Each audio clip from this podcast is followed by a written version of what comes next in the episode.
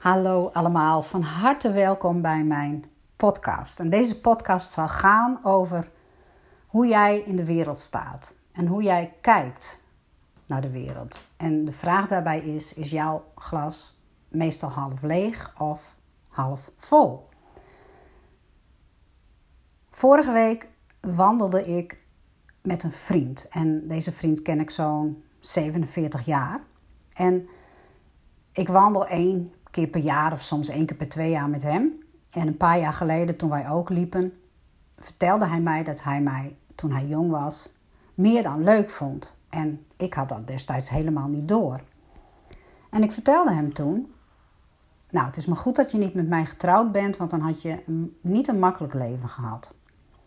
En nu zei hij dat hem dat heel erg geraakt had. Want hij het deed hem eigenlijk pijn dat ik mezelf zo negatief afschilderde. Want natuurlijk was ik het waard om geliefd te zijn. Mijn man was toch ook al 40 jaar met mij getrouwd. Dus het had hem eigenlijk verdriet gedaan.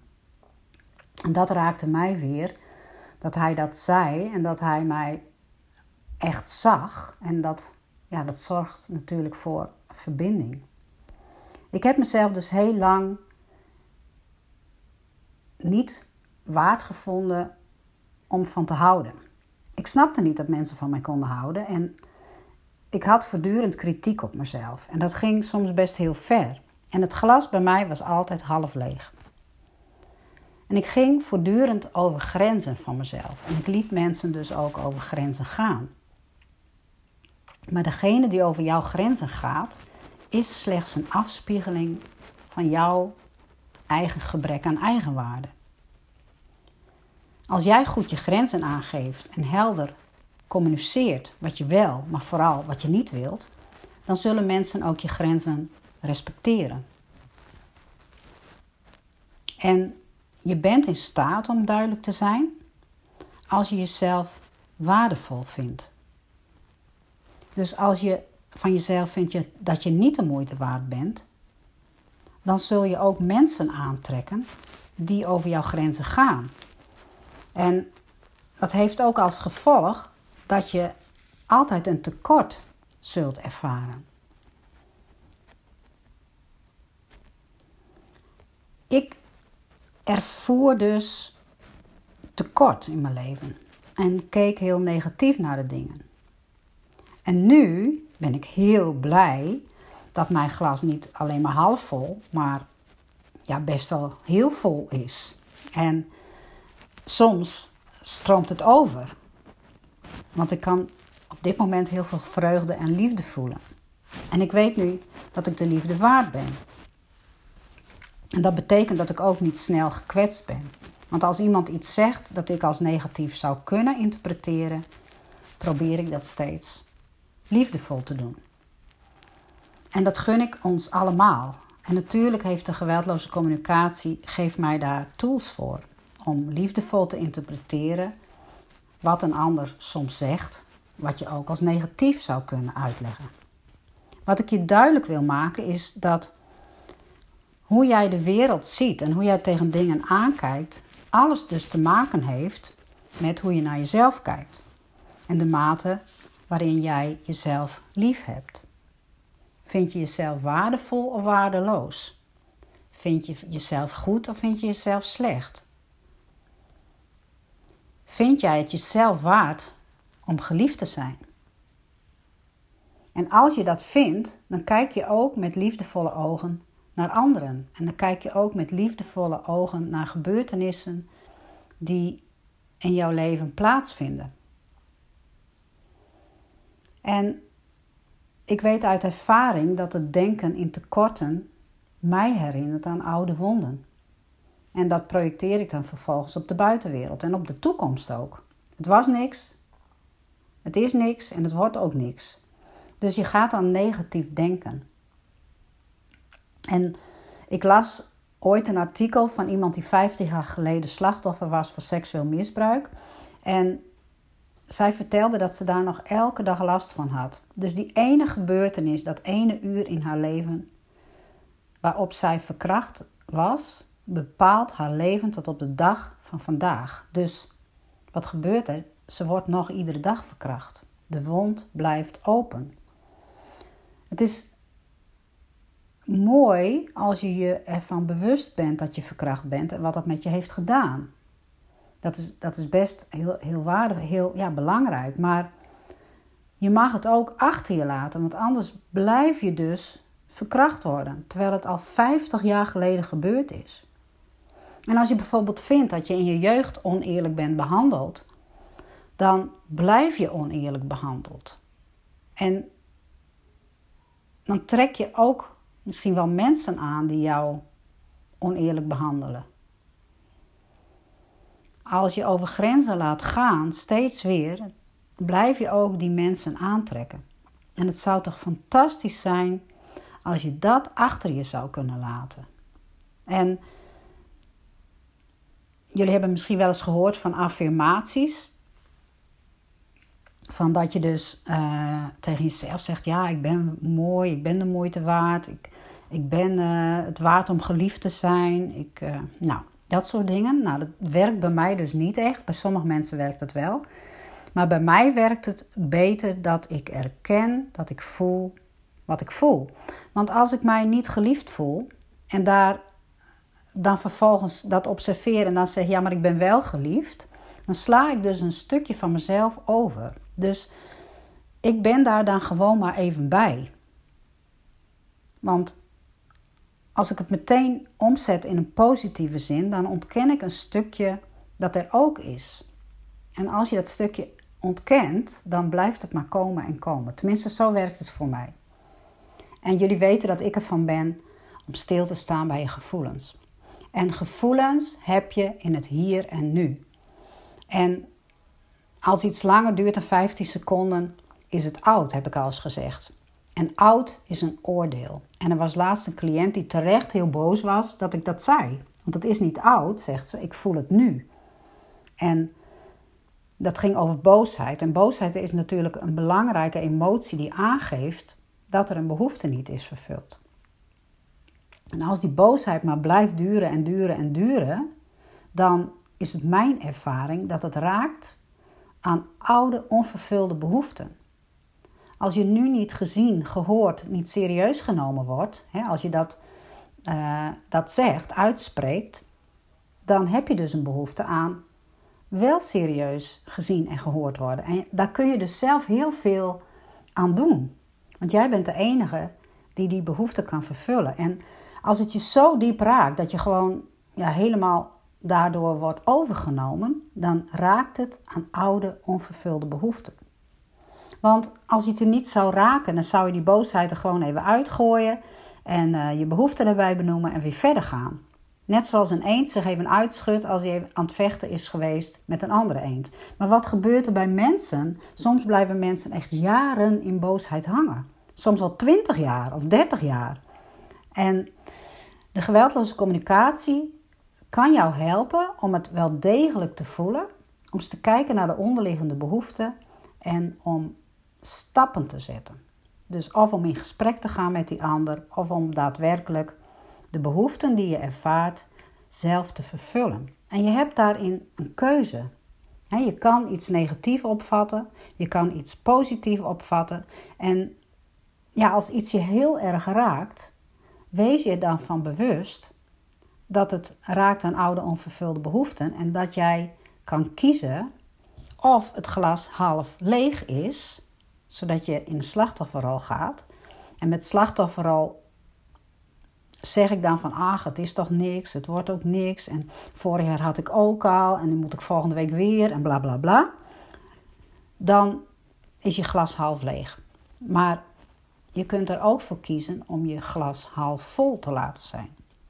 En dan mag je ook dat andere stukje voelen. Dan mag je bij stilstaan en door je heen laten gaan. En tegelijk weten dat je je vergist.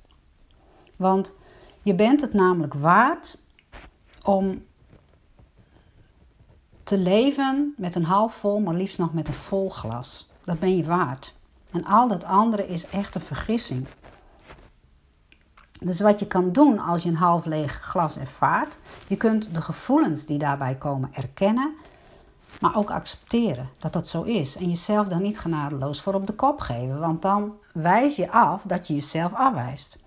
Dus laat die gevoelens uh, door je heen gaan. En accepteer dat, je het even, dat het je even niet lukt om bijvoorbeeld positief te denken. Want als je accept, kunt accepteren wat er is, dan ben je liefdevol naar jezelf. En dan kun je zeggen: Oké, ik observeer nu bij mezelf dat ik van mezelf vind dat ik het niet waard ben. Maar ik weet ook dat ik een andere keuze kan maken. En als je die, dat knopje hebt gevonden, dan bevrijd je jezelf echt. Dat is, en ik, ik, ik weet hoe het was en hoe het nu is. En het is gewoon een wereld van verschil. En weet je, je hebt elke dag een nieuwe kans om anders te kiezen. En het is heel waardevol dat je bewustzijn hebt op dingen die in je leven gebeurd zijn, op wonden die je hebt gehad. En het is ook fijn dat je die wonden verzorgt, want dan kun je verder. Maar als, want als je namelijk niet bewust bent van oude wonden, dan kunnen ze onbewust een destructieve uitwerking hebben in jouw leven. En dan word je dus een gijzelaar van je verleden.